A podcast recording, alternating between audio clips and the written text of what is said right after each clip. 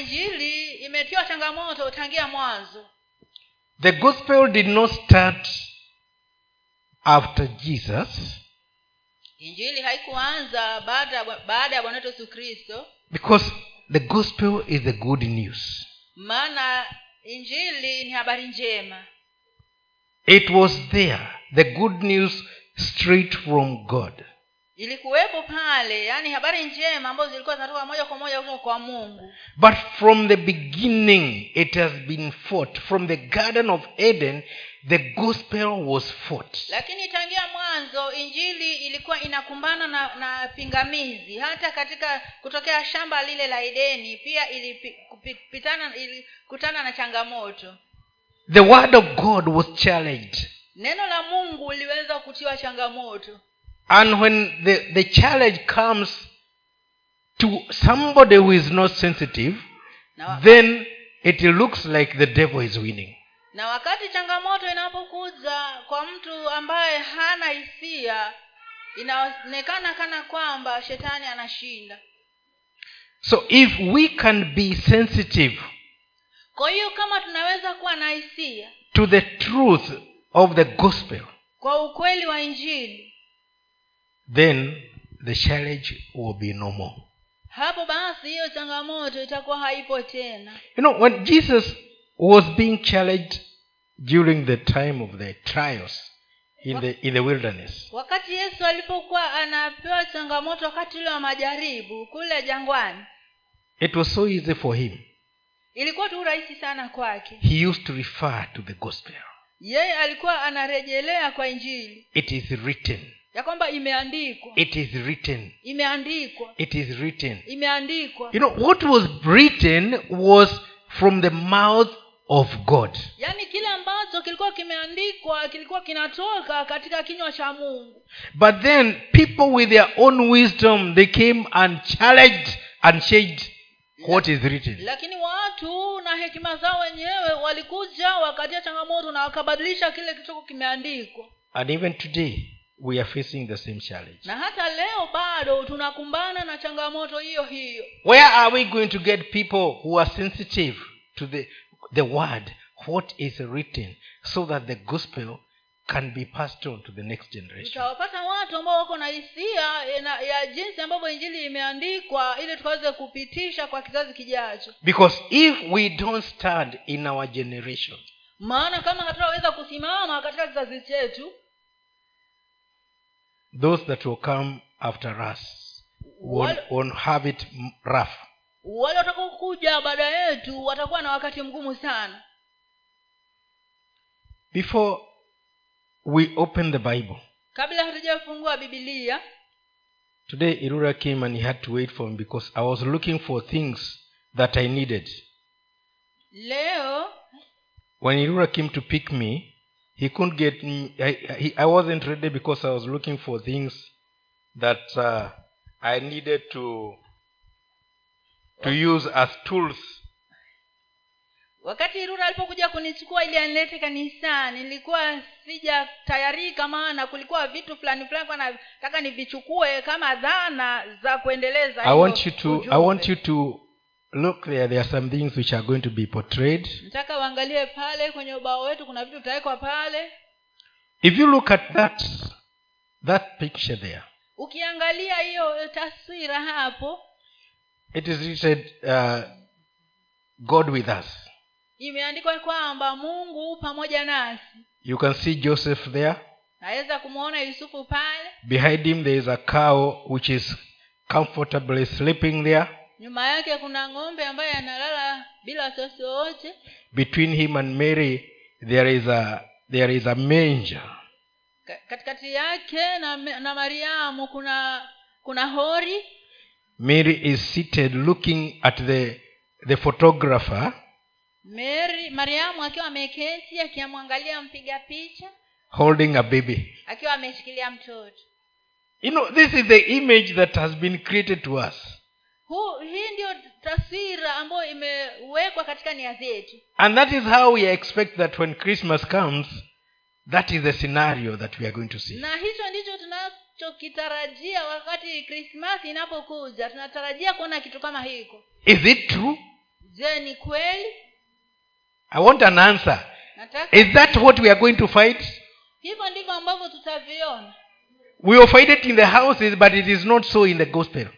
Yaani we find it in the houses but it is not so in the gospel yani tunavipata manyumbani lakini haiko hivyo katika injili can you portray the star because i, I left it in the, the office haya weka hiyo nyota nayo do you see that star je unaiona hiyo nyota how many points does it have iko na na, na na mikono mingapi seven you know they are seven because these are rays coming out of a star.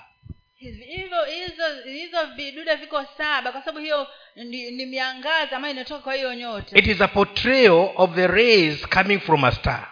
Inaonyesha ile mwangaza ambao unatoka kwa hiyo nyota but what are we going to find decorating our houses during christmas? Lakini tutaenda kupata vitu gani vikipamba nyumba zetu wakati wa krismasi five pointed stars. Nyota ambazo ziko na na hivyo viashirio vitano. Do you know that star? Je unaijua hiyo nyota?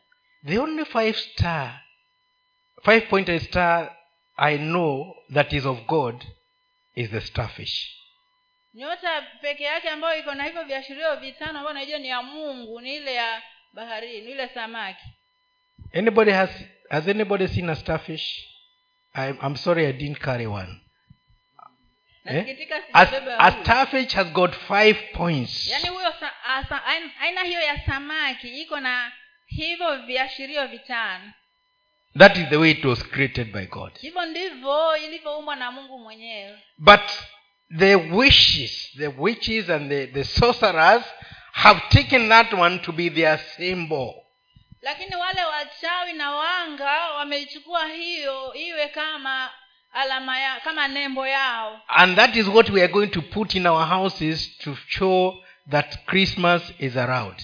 Na hiyo ndio tunaenda kuiweka katika manyumba zetu kuonyesha kwamba christmas ipo. With the, the birthdays of our children we will have the pointed cap. Na pia katika siku za kuzaliwa za watoto tunapoziadhimisha kunakuwa na hizo kofia ambazo ziko hivyo. With the five pointed stars zikiwa na hiyo aina ya nyota ya a dedication to, of our children to witchcraft. Yaani ni kama tunawaweka wakfu watoto wetu kwa mambo ya uchawi. Anybody seen that before?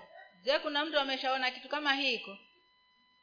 Even now as we think about christmas five pointed stars and, and yeah when we think about christmas unafikiria mambo ya hiyo nyota ya mikono mitano when we think about our birthdays the pointed cup with the the the, the stars the five pointed stars. unapofikiria mambo ya sherehe za kuzaliwa unaona ile kofia ya hizo nyota aina hiyo? Give me this one now. Music. You see that? Unaona hiyo nayo. The, I, i want one of the musicians to look at this book. Nataka wao wanamziki wetu angalie hichi kitabu mmoja wao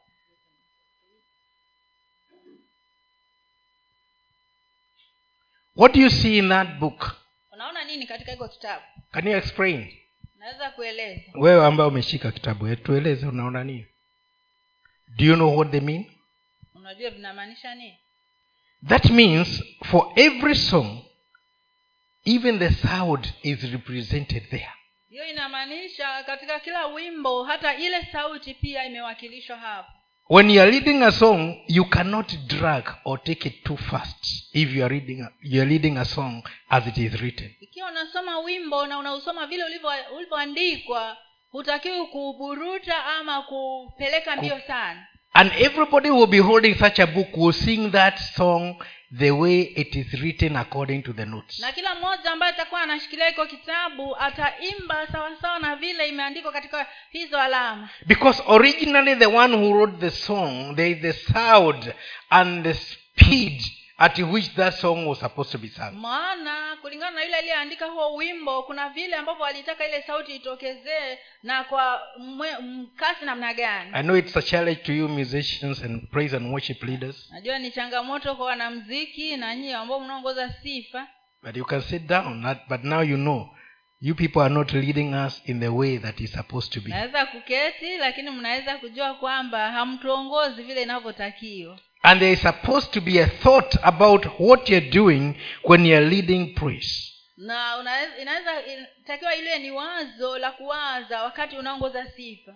Why are you doing it and how are you doing it? Kwa nini unavifanya na unavifanya kivipi? Why is it that the, the, the one who is uh, leading the song and the, mus- and the, the instrumentalist cannot match ni kwa sababu gani yule anayeongoza wimbo na vyombo haviingiliani? Because there is a disconnect at how that song is being led. Kwa sababu kuna kule ku, ku, kuachanishwa jinsi ule wimbo ulivyoandikwa. Why is it that the, the, the, the, the backup team cannot move with the leader? Na ni kwa sababu gani wale wanao wanaomuunga huyo mwenye kuongoza hawaendi pamoja? There is a disconnect kuna kule kutounganishwa.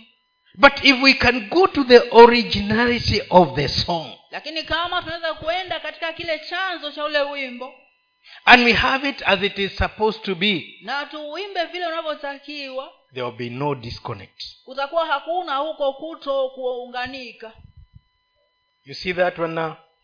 That is a service book. Hicho ni kitabu cha ibada. The one that i'm holding. Hicho ambacho anashikilia this guides us to do the service. Hiki kinatuongoza kufanya ibada. When we are burying when we are dedicating a house when we are doing anything that requires order. Wakati tunazika wakati tunaweka nyumba wako ama tunafanya kitu chote ambacho kinataka kufuata mwongozo fulani.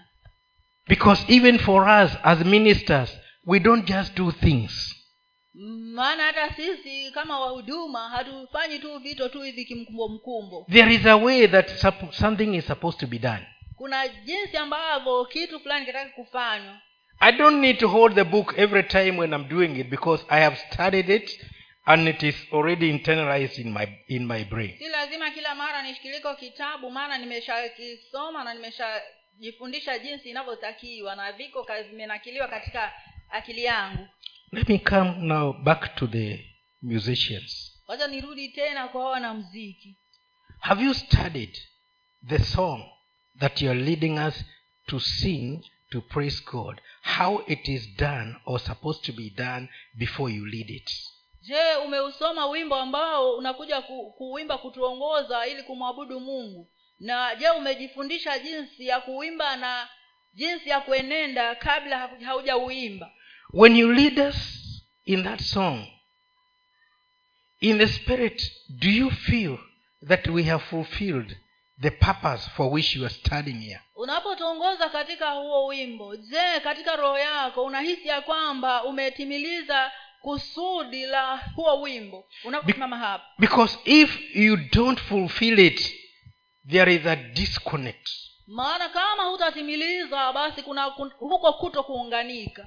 You are not connected with us yaani wewe hujaunganika nasi. and you're not connecting at, uh, connecting us with god. Na pia hutu, hutuunganishi na mungu. And for that reason you are also not connected with god. Na kwa sababu hiyo hata wewe pia nawe haujaunganika na mungu. There has to be that clear understanding that what you're doing even when you're leading a song there is the, the truth about what is going on. Lazima kuwe na huo ufahamu waziwazi ya kwamba wakati unapoongoza wimbo lazima unaelewa kile unacho huo wimbo unachomaanisha. I go back now to the parents with the, the star. Narudi tena kwa wazazi na ile nyota ile. When we are introducing or portraying our children with the five pointed star wakati tunapowaweka wa, wa, watoto wetu hiyo nyota ya, ya nini ya viashirio vitano are not not the true star of god. na si ile nyota ya kweli ya mungu. I'm not saying that that is the true star but it's a picture to show you that we cannot count the points because the star is a is a light and it is portraying rays as many as possible depending on the angle at which you're studying sisemi ile ndiyo ya kweli maana hizo hivyo viashirio huwa ni vingi hiyo miangaza huwa ni mingi sana hata huwezi kuhesabu. Depending on where you're studying sawa sawa na- pale mahali unaposimama. and how you're seeing it. Na vile unavyoiona. When we portray the five pointed star on our children during the birthday or we, we do it during the christmas period wakati unapoweka hiyo nyota ya viasho vitano wakati wa siku za kuzaliwa watoto wetu ama siku ya krismasi the satanists who are living around us and the sorcerers what do they see? wale wabudu wa shetani na wale wanga na wale wachawi wanaoishi karibu nasi wanaona nini? Can you ask your neighbor what they see? Muulize jirani yako hawa wanaona nini hawa wachawi na hawa wanga? Answer you, you give an answer give an answer to your neighbor. What do they see? Wanaona nini hawa wachawi na hawa wanga they see you as one of them. Wanakuona wewe kama mmoja wao. Yeah. They see you as one of them. Wanakuona wewe kama mmoja wao. So for that reason the gospel you, pur- you, you, you, you, purpose to preach is already challenged by you. Na kwa sababu hiyo injili ambayo mwenyewe umekusudia kuhubiri tayari we mwenyewe umeitia changamoto. You know you're just you don't even know what you're doing. You, you are with them anyway. Yaani hujui- hujui hata kile unafanya yani uko tu pamoja nao i wish i can have an opportunity to travel through all the houses and see during christmas the the message that is being portrayed and, uh, and the introduction of the children during the birthdays natamani ningepata hiyo fursa ya kutembea kwa nyumba ya kila mmoja wenu siku ya krismasi ili nione kile kinachoonyeshwa pale na siku za kuzalia watoto wenu. So that we can see where we are and come out of it. Ili tukaweze kuona mahali tulipo na tutoke mahali hapo. We need to come out from where we are to where we are supposed to be. Tunatakiwa tutoke katika maeneo hayo tulipo na tuende mahali tunapotakiwa tuwe. Now let's read the scriptures. Tusome maandiko sasa. That all that was an introduction so that you can have the picture of what we are talking today. Hiyo yote ilikuwa ni utangulizi na taswira ambayo tuna kitu tunazungumzia leo. Tusomewe before we go on give me my book i know you don't know how to read music. This, this book is older than you I've had it for long before you are born. Haya injili ya marko mtakatifu mlango wa saba moja hadi kumi na tatu. Tusomewe pale. Injili ya marko mtakatifu mlango wa saba mstari wa kwanza hadi wa kumi na tatu. Kisha mafarisayo na baadhi ya waandishi waliotoka yerusalemu wakakusanyika mbele yake wakaona wengine katika wanafunzi wake wakila vyakula kwa mikono najisi yaani isiyonawiwa. Kwa maana mafarisayo na wayahudi wote wasiponawa mikono mpaka kiwiko hawali wakishika mapokeo ya wazee wao.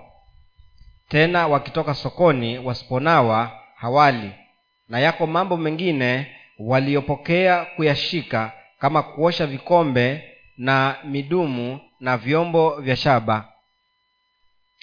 Basi wale mafarisayo na waandishi wakamuuliza mbona wanafunzi wako hawaendi kwa kuyafuata mapokeo ya wazee bali hula chakula kwa mikono najisi? Akawaambia isaya alitabiri vyema juu yenu ninyi wanafiki. Kama ilivyoandikwa watu hawa huniheshimu kwa midomo ila mioyo yao iko mbali nami nao waniabudu bure wakifundisha wafun, mafundisho yaliyo maagizo ya wanadamu. Ninyi mwaiacha amri ya mungu na kuyashika mapokeo ya wanadamu. Akawaambia vema mwaikataa amri ya mungu mpate kuyashika mapokeo yenu. Maana musa alisema waheshimu baba yako na mama yako na amtukanaye babaye au mamaye kufa na afe. Bali ninyi husema mtu akimwambia babaye au mamaye ni ni korbani yaani wakfu kitu changu chochote kikupasacho kui, kufaidiwa nacho nacho huwa basi wala hamru, ham, hamruhusu baada ya hayo kumtendea neno ba, babaye au mamaye huku mkilitangua neno la mungu kwa mapokeo yenu mliyopokezana tena mwafanya mambo mengi yaliyo sawasawa na hayo Excuse me a bit. I need a drink.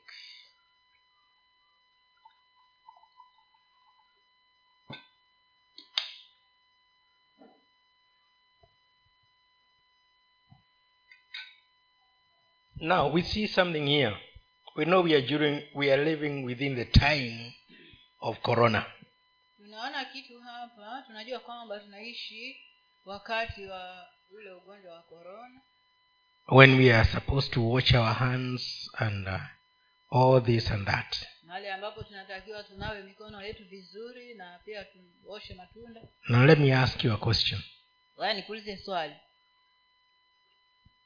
You are you when you go back home to your rural place, je unapoenda kule kwa kuzaliwa if it is in the place like where I come from, there are oranges, there are passion fruits, there are there are also sweet potatoes which you can dig and and start eating. Here you you dig the cassava and start eating.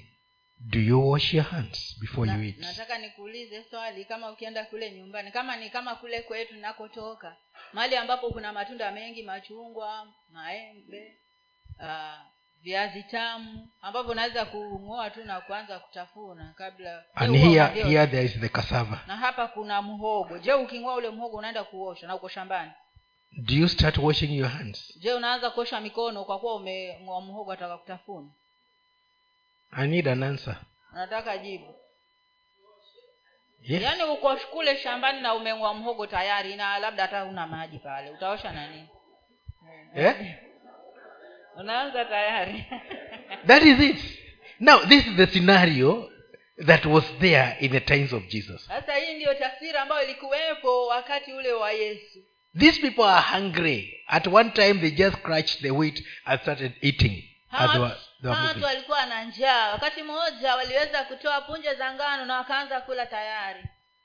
And it was the time when others were fasting. Na ilikuwa ni kipindi ambako wengine walikuwa wanafunga. According to the order of the, of the elders.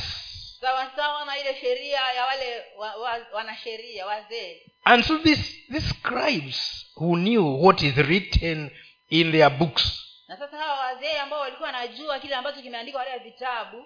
And the, the, the priests who, have be, who had been appointed according to the to, to, to the, their laws. Na wale makuhani ambao walikuwa wamewekwa wafu kulingana na ile zile sheria za musa. Not accord, no Sister musa zao. zao whereby they have campaigned and got into the possessions. Mahali ambapo walikuwa wamejipigia wame, wame, wamejipigia debe na wakaingia katika hayo maeneo. Allow me not to say it loudly.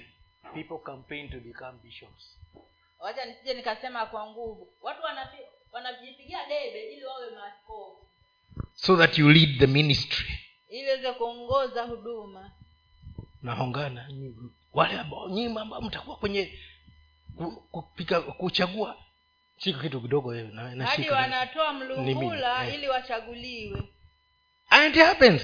Na hiyo ndio inayofanyika. That's why we are, hide- we are, we are fighting fights in ministries na ndio maana tuna over who is going to be bishop. Na ndio maana kunakuwa na vita katika huduma ya kujadiliana nani atakayekuwa askofu. Now these are the things that were happening these days.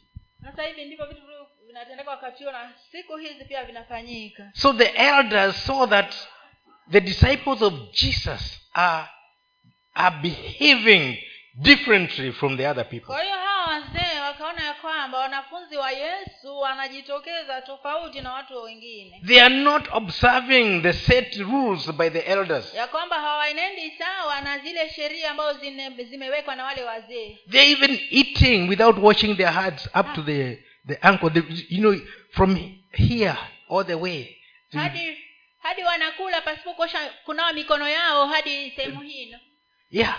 They, so they, they, they, they are they say that they are not holy.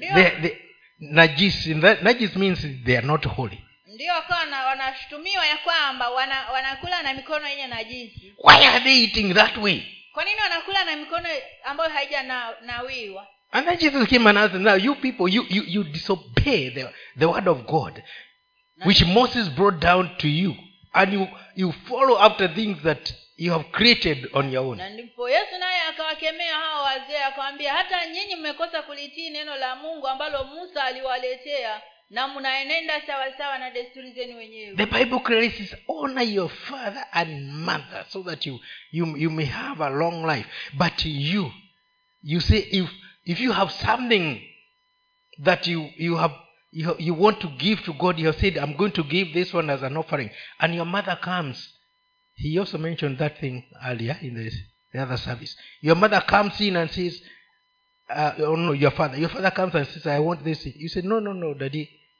This one i've already dedicated it to god. It is koban i cannot give it to you.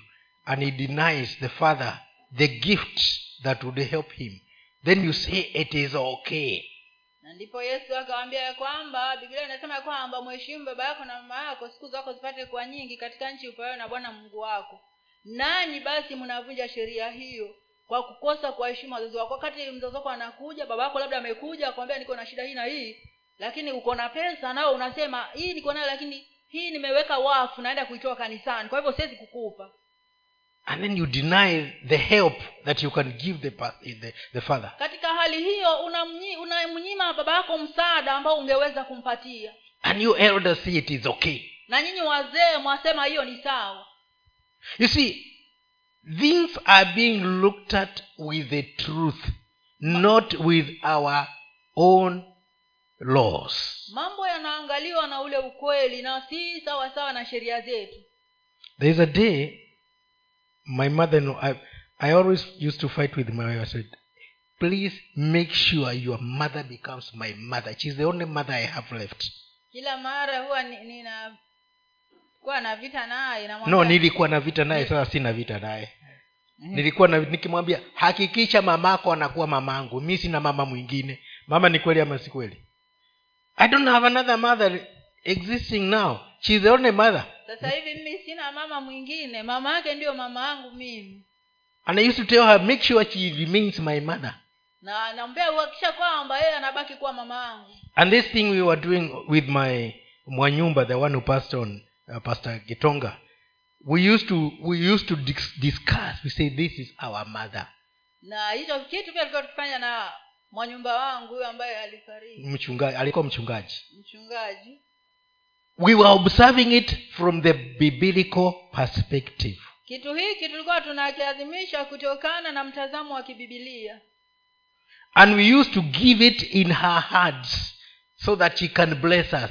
Na tulikuwa tunampatia mikononi mwake ili aweze kutubariki. And we are ministers of god who are who are blessing people here. Na sisi ni watumishi ni wahuduma wa mungu ambao tunabariki watu hapa. But we purposed to honor our mother. Lakini tulikusudia kumheshimu mama yetu. And one day she called me. Na siku moja akanipigia simu. She told me akaniambia i have a problem. niko na shida.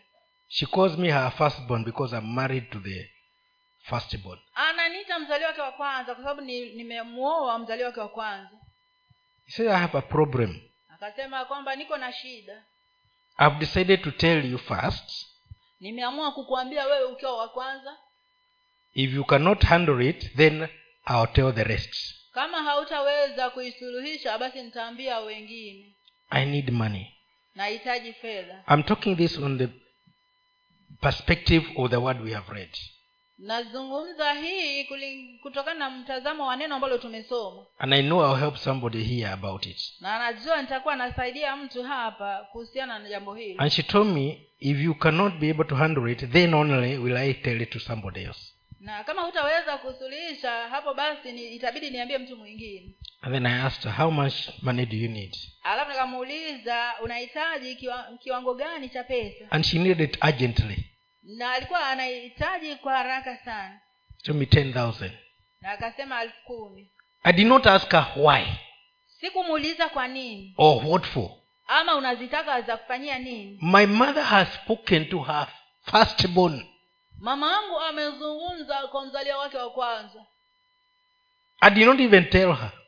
Na yeye hakumwambia yule. Sikumwambia. Mimi sikumwambia.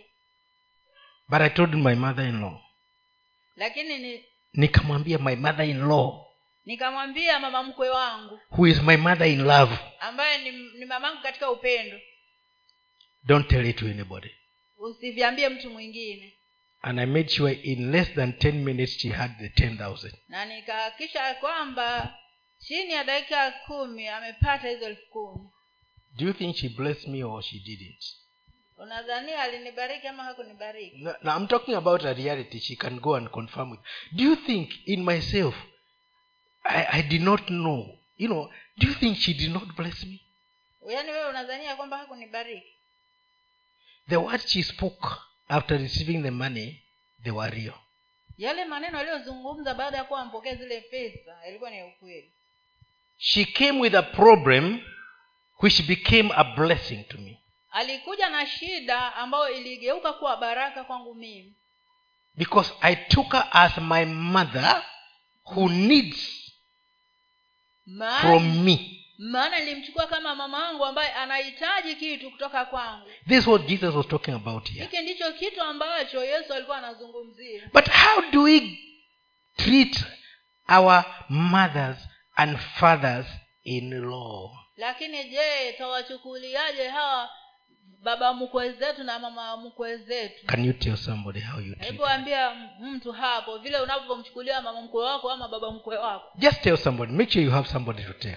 Zungumza na mtu zungumza na mtu zungumza na huyo hapo.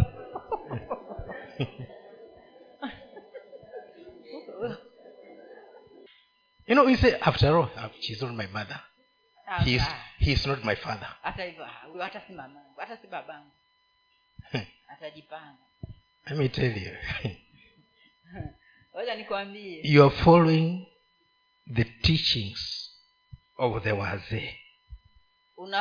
Unafuata yale mafundisho ya wale wazee. When you got married in that family ulipo ama kuolewa katika hiyo familia. like we had the father in law of happy speaking yesterday. Kama tulivyomsikia baba mkwe wa hapi akizungumza jana hapa now you have become my son. Ya kwamba sasa umekuwa mwanangu and i have become your father. Na mimi nimekuwa baba yako. And your family is my family. Na familia yako ni familia yangu. Those were two words jamani hayo ni maneno it was not a game. Hayo huo ulikuwa si mchezo. It was not a game. Ulikuwa si mchezo. He even pulled out some money not so much but even if it was five cents. Hata alitoa fedha mfukoni mwake si nyingi lakini hata kama zilikuwa ni this i am giving as an offering for the marriage of my son and my daughter. Na alipotoa hizo pesa na akasema hii ninatoa kama sadaka kwa harusi ya mwanangu ambaye anamoa binti yangu. Si harusi ni ndoa. Ndoa ya huyu mwanangu ambaye anamua binti yangu. We had already given an offering tayari tulikuwa tumeshatoa sadaka. and he gave that other offering. Na bado akatoa hiyo sadaka ingine. And later on he gave money for the bed and bed and beddings. Na bado pia akatoa pesa zingine kwa ajili ya kitanda na matandiko yake. To the to the family to the this young family. Kwa kwa hii familia mpya that he did according to the tra- their tradition hicho which is also our tradition. Hicho alifanya kama desturi ya huko kwao ambao pia ni desturi ya kwetu sisi. Before he did that tradition he had done what he felt about these children to god and also the in the congregation. Kabla hajafanya hiyo desturi tayari alikuwa amefanya kile ambacho alikuwa anahisi kuhusiana na hawa watoto sawa sawa na bibilia i was observing that one. I was not just taking it as money. I was taking it and i had to speak about it because it was interesting. Nilikuwa naviangalia kwa makini sana na ilikuwa it was interesting. na ilikuwa inasisimua sana. Now let me ask another question to them to the parents here. When is the last time you gave an offering? Because of your children ulipeza lini kutoa sadaka kwa ajili ya watoto wako? Don't talk about the dedication when you're dedicating that child. Usizungumzie ile ambayo unatoa wakati unaweka mtoto wako.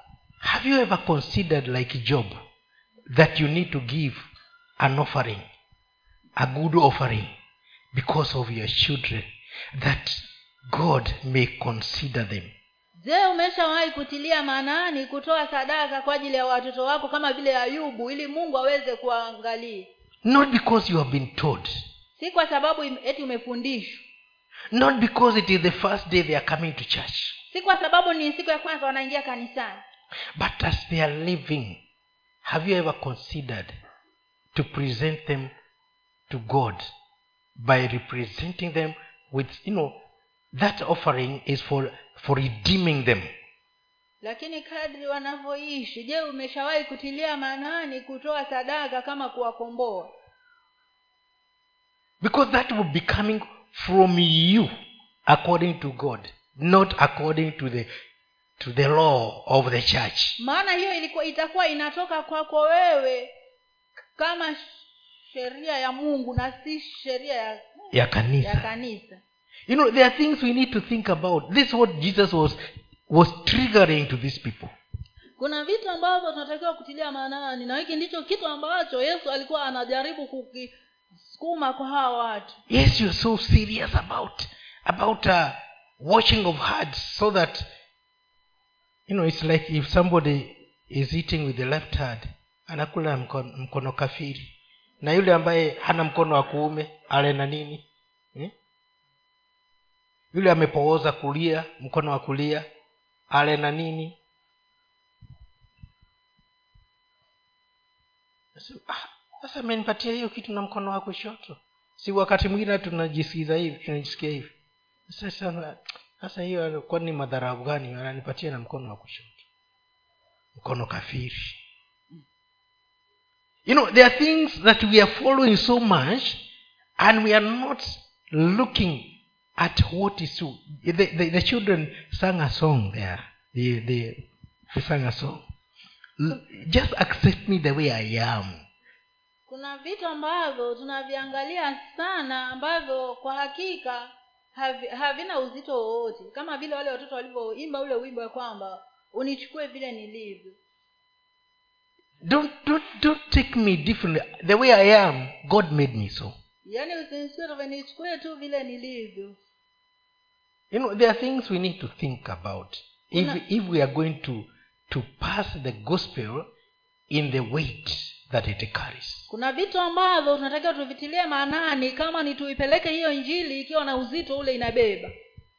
You watch the cup on the outside where people are going to see but you have not you have not taken care of the inside yesu akawaambia kwamba mnaosha kikombe upande wa nje mahali ambapo watu wanaona wakati ambapo ndani kikombe kimejaa uchafu. You people who wash dishes when is the last time you scrubbed the cup on the inside? Wale ambao huwa mnaosha vyombo ulipeza lini kusugua kule ndani ya kikombe? In your house if we come today shall we find some cups who- who are- which are stained on the inside yeah, yeah. or will they be as sparkling clean as the outside? Yaani tukija nyumbani kwako je tutapata vikombe vikiwa vimeng'ara kabisa ama tutapata bado viko na uchafu kule yaani wewe mwenyewe nenda kaangalie. Vile zinavyong'ara nje ndivyo zinavyong'ara ndani. Hebu naenda ukavichunguze hivyo vikombe. Kule kunaotatiza ni kwa ndani ama ni kwa nje? Zile vikombe nenda ukaangalie yale mashikio uangalie hapo ambapo imeshikana na kikombe. Angalie kama inang'ara ama ikoje. Haya nakutuma nyumbani kwako na vikombe vyako. Uangalie kama ni hiyo kikombe ya kauli pale ndani mahali hilo sikio limeshikilia. Kwa ndani maanake pakona pakona ka, kashimo. Ninakiona hicho kikombe pale nyumbani. Hebu kaangalia hapo kako kashimo kakoje? Kanang'ara kama nje haya ndiyo yesu alikuwa anazungumza. Kaangalia kikombe tu ndio utajua kama unahusika na nini. Lakini ukiking'arisha nje ukikiweka pale juu tukija tena unatuwekea kwa nini kwa ile itwaje ile eh, eh, ile kabati ile tukija ah, vikombe visafi. Lakini ukishukua ah, mpaka usuze. Ukijaribu kusuza kumbe akisuziki ni mpaka uchukue wool kama una kitakuwa vile ulitarajia. Now this is what jesus was talking about. Sometimes we are so discreet about irrelevant things. Hiki ndicho kitu ambacho yesu alikuwa anazungumzia. Wakati mwingine huwa tunatilia maanani vitu ambavyo hata havina maana yoyote. Well the, the, the, the meaningful things like giving your dad some money.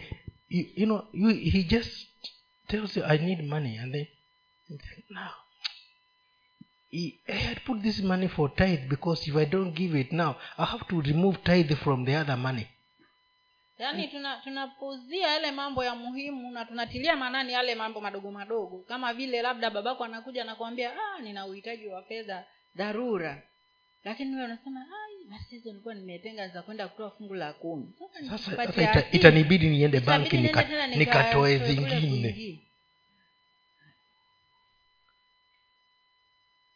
god help us. Now let's go to the next one. Tusomewe katika injili ya mathayo mtakatifu mlango wa ishirini na saba mstari wa kwanza hadi wa nane. Tusomewe pale. Mathayo ishirini na saba moja hadi nane. Na ilipokuwa asubuhi wakuu wa makuhani wote na wazee wa watu wakafanya shauri juu ya yesu wapate kumuua wakamfunga wakamchukua wakampeleka kwa pilato aliyekuwa mtawala. Kisha yuda yule mwenye kumsaliti alipoona ya kuwa amekwisha kuhukumiwa alijuta. Akawarudishia wakuu wa makuhani na wazee vile vipande thelathini vya fedha akasema nilikosa nilipoisaliti damu isiyo na hatia. Wakasema basi haya haya yatuhusu nini sisi? Yaangalie haya wewe mwenyewe. Akavitupa vile vipande vya fedha katika hekalu akaondoka akaenda akajinyonga.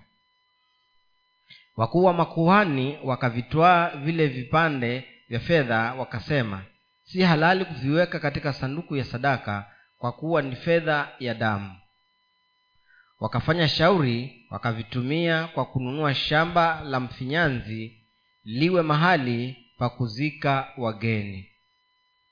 Kwa hiyo shamba lile huitwa shamba la damu hata leo. Now, this was the scenario when Jesus was being arrested and charged. hii hii ndio iliokuwa taswira wakati yesu alipokuwa anakamatwa na kuhukumiwa. The high priests and the other priests hao, to ma, protect the so that they could protect the the doctrines of the elders. hao makuhani wakuu na wale makuhani wengine na wazee walifanya hivyo ili kuilinda ile desturi na mapokeo yao They had to arrest this man who is destroying the the doctrine of the elders. Ilibidi waweze kumwangamiza huyu mtu ambaye alikuwa anaharibu zile desturi na mapokeo yao. And so because they could not be able to get him, na kwa sababu hawangeweza kumpata kirahisi they came to church. walikuja kanisani. The church of jesus christ at that time. Kanisa la yesu kristo la wakati ule. They looked at somebody who was they looked for somebody who was not sensitive to what was going on waliangalia yule mtu ambaye alikuwa hana hisia ya kuhusiana na kile kilicho- kilichokuwa kinaendelea. And they tell him if you can deliver him we'll, we'll look kindly on you. Na wakamwambia kama utatupatia huyo jamaa tutakupatia pesa. And they paid him na wakamlipa. 30 pieces of silver. Vipande thelathini vya fedha. He sold the whole gospel that he knew for 30 pieces of silver. Yaani yeye aliuza ile injili yote aliyokuwa anaijua kwa vipande thelathini vya fedha. But he thought it was a joke. Lakini yeye aliona kana kwamba ilikuwa ni mzaha. Sometimes we do, we do things thinking it is a joke. Wakati mwingine tunafanya vitu tukidhania ya kwamba ni mzaha. It does not affect me anyway. Ya kwamba hata hivyo hainihusu but when he saw that they had actually arrested him and prosecuted him and they were taking him now to be murdered. Lakini alipoona kwa hakika wamemkamata na wamemhukumu na sasa wanampeleka kwenda kumuua. He was remorseful for what he had done. Alianza sasa kujutia kile ambacho wamefanya. He took the money and took it back to these people. Alichukua hizo fedha na akarudisha wale watu. He said no i've, I've, I've, uh, I've condemned innocent blood. Wakaanza kusema "Ah, nime nime nimeshaki mtu ambaye hana hatia. And these people because they had no feelings what, the, what, the, what is that to us? Na we hawa- care. We have hawa- got what we wanted. na hawa kwa vile walikuwa hawana hisia zozote akasema "Ah, hiyo haituhusu sisi sisi tumepata kile tulikuwa tunataka so he took the money and threw it. It never helped him. Kwa hivyo akachukua vile vipande thelathini akavitupa humo ndani ya hekalu na akaenda zake. And he ran he ran and hanged himself. Na akakimbia na akaenda akajinyonga. And the scripture says as he was running because he must have been crying and and he was a fat man he fell down and the the, the, the all the entrails he burst open and the entrails came out. Na bibilia inasema ya kwamba kwa sababu alikuwa mtu kibonge na alikuwa anakimbia huku analia na usiwasi mwingi aliweza kuanguka na akapasuka na matumbo yakatoka nje. So you can imagine where he was hanging a rope on the neck and entrails flowing down. Kwa hiyo unaweza kumfikiria eh, kitu kama hii kwa mahali alikuwa amejinyonga huku amejifunga kamba shingoni na matumbo iko nje. Yametiririka yanatoka yame mpaka hayakuchikili si alitoka. Sasa you can imagine. Ako hapo kwa kamba. Ameshikiliwa ulimi umetoka nje utumbo nao wote umetiririka. That is the end of a preacher of the gospel. Huo ndio hatima ya mhubiri wa injili. The most trusted. Ambaye ndiye aliyekuwa anaaminiwa zaidi. With the treasury of the gospel na ile hazina ya injili. That's how he ended. Hivyo ndivyo alivyomalizika. We don't hear of any other treasurer after that. Hatujasikia tena mweka hazina mwingine baada ya yeye. It ended that way. Iliishia hapo. Where the treasury went we don't know. Mahali huo mfuko ulienda hatujui. Because it was not as important as the gospel that he carried. Maana ilikuwa si muhimu kama ile injili ambayo alikuwa anabeba. But he did that way. Lakini aliisha tu hivyo. Now the people who were protecting the doctrine of the elders. They had no value for the gospel. Sasa hawa watu ambao walikuwa wanalinda sana zile desturi za za za wazee wao walikuwa hawana thamani yoyote na ile injili. And they had no no they, they, they had no interest with anybody Mm. who was, was preaching the gospel. Na walikuwa hawana haja na mtu yeyote ambaye alikuwa anahubiri injili. Even their, their, the person they used as long as he was for the gospel they didn't care how he ended hata yule mtu ambaye walimtumia ili kumpata yesu walikuwa hawana haja naye. But they were very careful not to put that money in the treasury. Lakini walikuwa ni waangalifu sana kuiweka ile fedha katika hazina ya hekalu. They could not put those coins back in the treasury. Hawangerudisha zile zile fedha katika uh, ile hazina ya hekalu. Because the money had blood not physical blood but it had cost the life of jesus and the life of judas. Maana fedha hiyo ilikuwa na damu maana ilikuwa imesababisha damu ya kumwagika ya huyo yuda na pia damu ya yesu. So that money could not go to the treasury. Kwa hivyo hiyo pesa haingeweza kuingia kwenye hazina ya hekalu. So that the treasury money will be clean. Ili hizo fedha hiyo hazina ya hekalu ibaki ikiwa safi. They use the money to buy a piece of land where they will be burying strangers. Na wakatumia hiyo hiyo fedha kununua shamba mahali ambapo watakuwa wanazika wageni. That's how how it is. The people who care about the gospel and those who don't care we differ. Hivyo ndivyo ilivyo kwa wale watu wanaoijali injili na wale ambao wasiojali. So where na are you? wewe uko upande gani? Where are you? Wewe uko upande gani? In matthew 28 i think from verse 12 mathayo ishiri na nane kumi na moja hadi kumi na tano. Tusomewe pale. Nao wale walipokuwa wakienda tazama baadhi ya walinzi waliingia mjini wakamwambia wakawaambia wakuu wa makuhani juu ya mambo yote yaliyotendeka. Wakakusanyika pamoja na wazee wakafanya shauri wakawapa askari fedha nyingi wakisema semeni ya kwamba wanafunzi wake walikuja usiku wakamwiba sisi tulipokuwa tumelala na jambo hili likisikika kwa mtawala sisi tutasema naye nanyi hamtapata shida. Basi wakazitwaa zile fedha wakafanya kama walivyofundishwa na neno hilo likaone, likaenea kati ya wayahudi hata leo. This was at the resurrection of jesus. Hii ulikuwa ni wakati ule wa kukufufuka kwa bwana yesu they saw the soldiers saw what happened. Hawa maskari waliona kile kilichotendeka. Because when the angel had removed the stone and he sat on it they saw him. Maana wakati yule malaika alipovingirisha lile jiwe na wakaketi juu yake maaskari waliona. And they were afraid.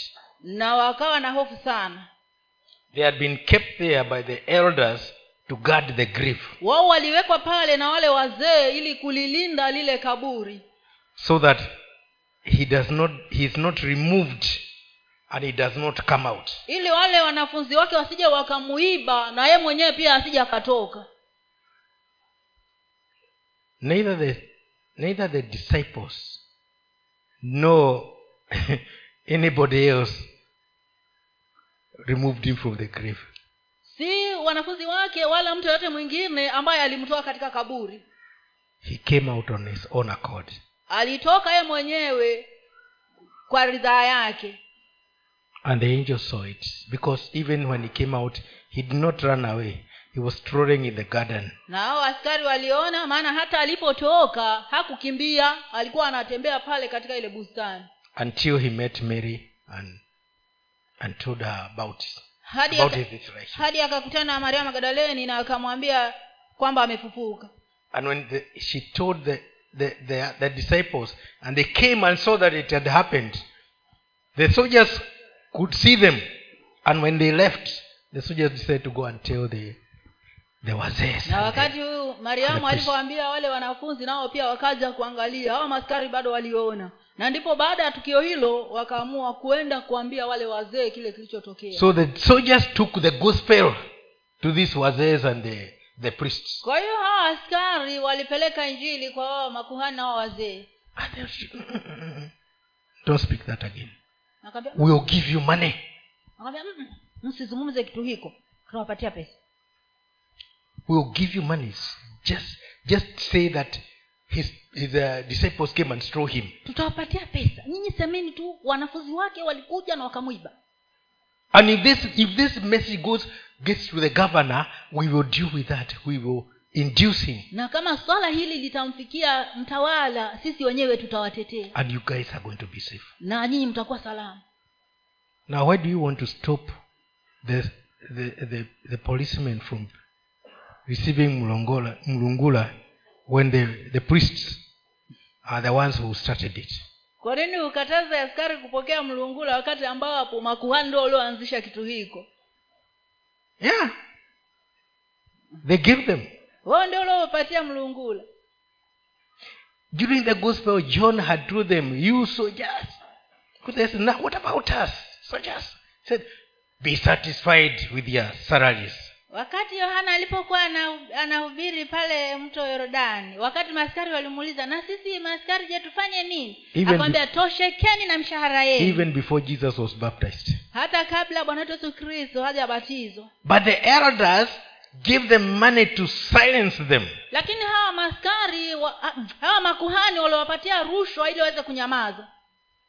So these things are there. The gospel is challenged even today kwa hiyo vitu hivi vipo. Injili inatiwa changamoto hata leo. If somebody came and told you i'll give you 10 million you do this against the church. 10 million church? Which one is better? Kwa mfano mtu angekuja akakwambia nitakupatia milioni kumi na uliharibu hilo kanisa. Utafanya nini? Milioni kumi utanunua shamba ni jengi kanisa ah, kwani lanifaidi nini? You, you, you, you challenge you know if you are not sensitive you will value what you are receiving above the word of god that you are receiving. Kama hauna hisia unaweka thamani kwa kile unachopokea na si neno la mungu.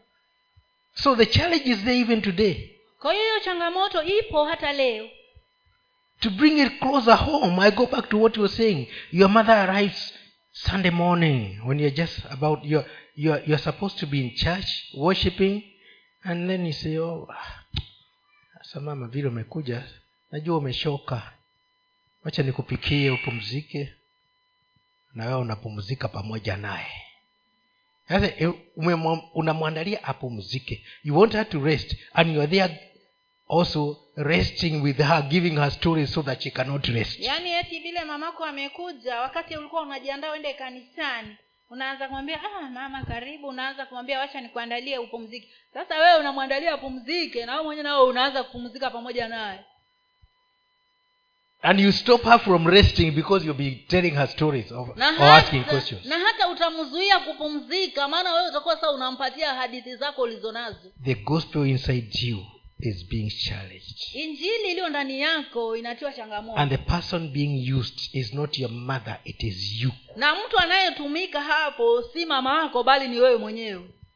You must think about this gospel. Lazima ufikirie sana kuhusu injili. And how you are going to sustain it for the sake of the next generation. Na jinsi utakavyoinusuru kwa ajili ya kizazi kijacho.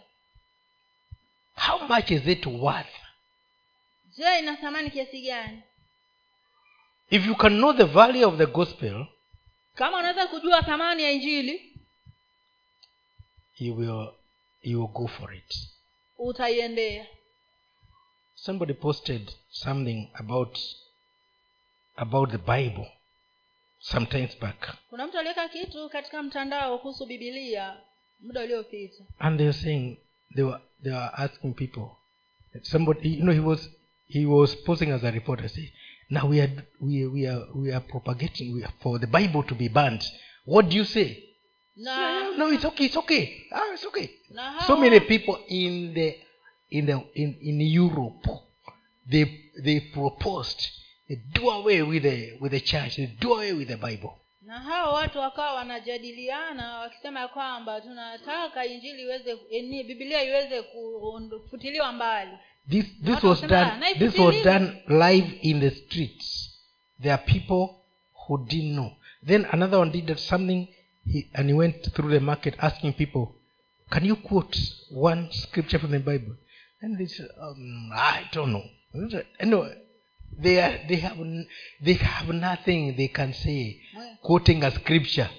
mwingine naye akaenda kule sokoni akauliza mtu unaweza kuna kuniambia kifungu chochote kutoka biblia sema ah mi sijui mambo hayo. And others don't even know what the bible is. Yaani wengine hata hawajui bibilia ni kitu gani. But what is the where where where, where is the problem with that? Lakini shida iko wapi na mambo they never had people who could pass the gospel to them. Walikuwa hawakupata watu ambao wangeleta bibilia kwao and that is the danger we are facing now with our children. Na hiyo ndiyo hatari tunayokumbana nayo sasa na watoto wetu. Why did germany become become you know what it was during the the first and second world war? Ni hii uh, ujerumani mbona ilikuwa vile ilivyo? Katika vita ya kwanza na ya vita ya kwanza na ya pili ya dunia. Because the people who are originally it was in the europe where the gospel was preached. But now the generations that came they were not raised to know the purpose of the gospel. So it was sort of ignored. Mwanzoni ni kule uropa ndio injili ilikuwa inahubiriwa. Lakini sasa kizazi kilichofuata kilikuwa hakina habari yoyote kuhusu bibilia to a point that even hitler whose mother was a jew hated jews kufikia kiwango cha kwamba hata hitler mwenyewe ambaye mama yake mwenyewe alikuwa ni myahudi alichukia wayahudi. And he wanted to destroy all the jews. Na akataka kuangamiza wayahudi wote. And many died in his time.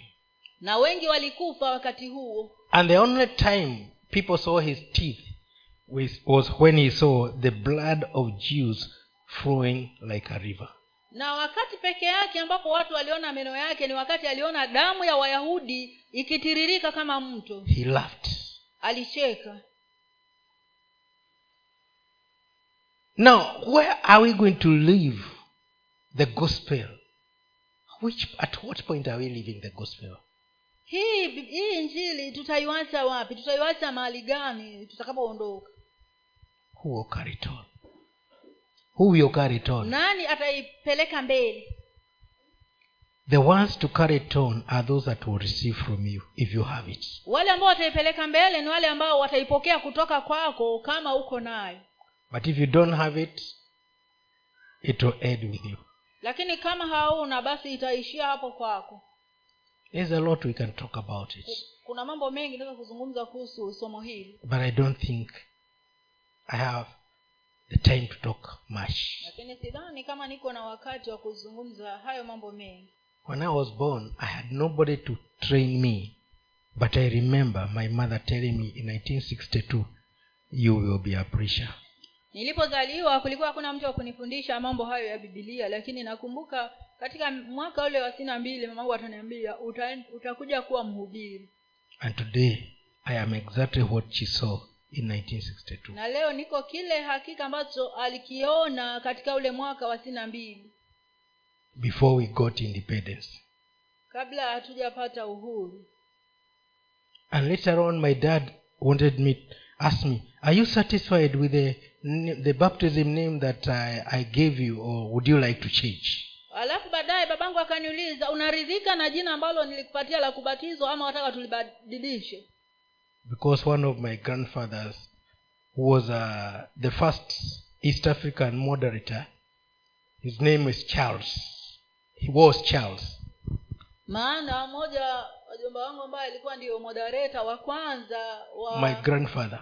Ah, babu yangu ambaye alikuwa ndio modareta wa kwanza Afrika, afrika mashariki alikuwa jina lake ni charles. A cousin to my grandfather. Ambaye ni binamu wa babu yangu. So we shared the same name kwa hiyo tulikuwa tunashiriki jina moja. So he, dad was asking me would you like to change your name to charles from richard? Kwa hiyo babangu kawa naniuliza je wataka kubadilisha jina lako kutoka richard kuwa charles? I told him no it's okay. The name you gave me that's the name i stay with. Na mi nikamwambia hapana jina ulilonipatia hilo ndio nabaki nalo. You know sometimes we we we think about some things which are not material. It is what was put in me that was important not what i was being called. Wakati mwingine huwa tunafikiria vitu ambavyo hata havina uzito wowote ndio tunavitilia maanani sana. Lakini kile ambacho kiliwekwa ndani yangu ndicho cha muhimu. Don't forget i'm talking about the challenge the gospel is facing. And you are the main challenger. Usije ukasahau ninazungumza kuhusu changamoto ambazo injili inakumbana nazo na wewe ndiyo changamoto ya kwanza so don't be the challenger of the gospel. Kwa hiyo usije ukawa mwenye usije ukawa changamoto ya injili